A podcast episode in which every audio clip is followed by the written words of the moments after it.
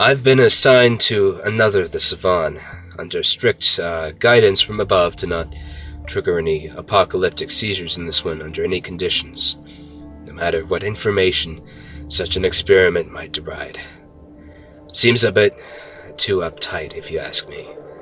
We might finally be carving through the number, but we've got a lot of, we've got a good lot to go through. 500 now.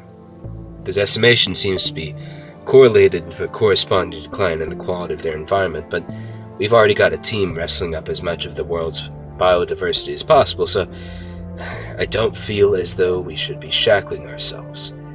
Have we forgotten our mission?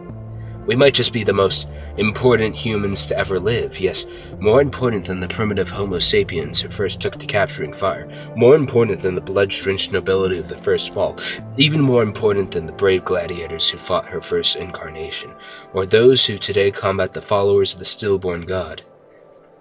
We've nearly got all the sequences lined up.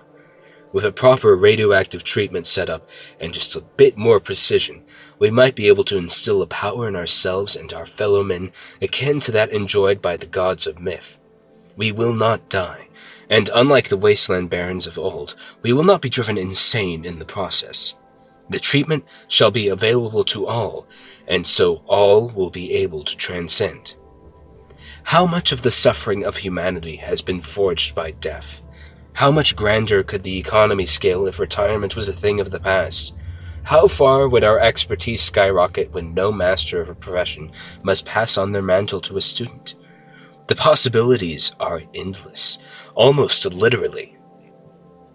Thoughts on 982 specifically.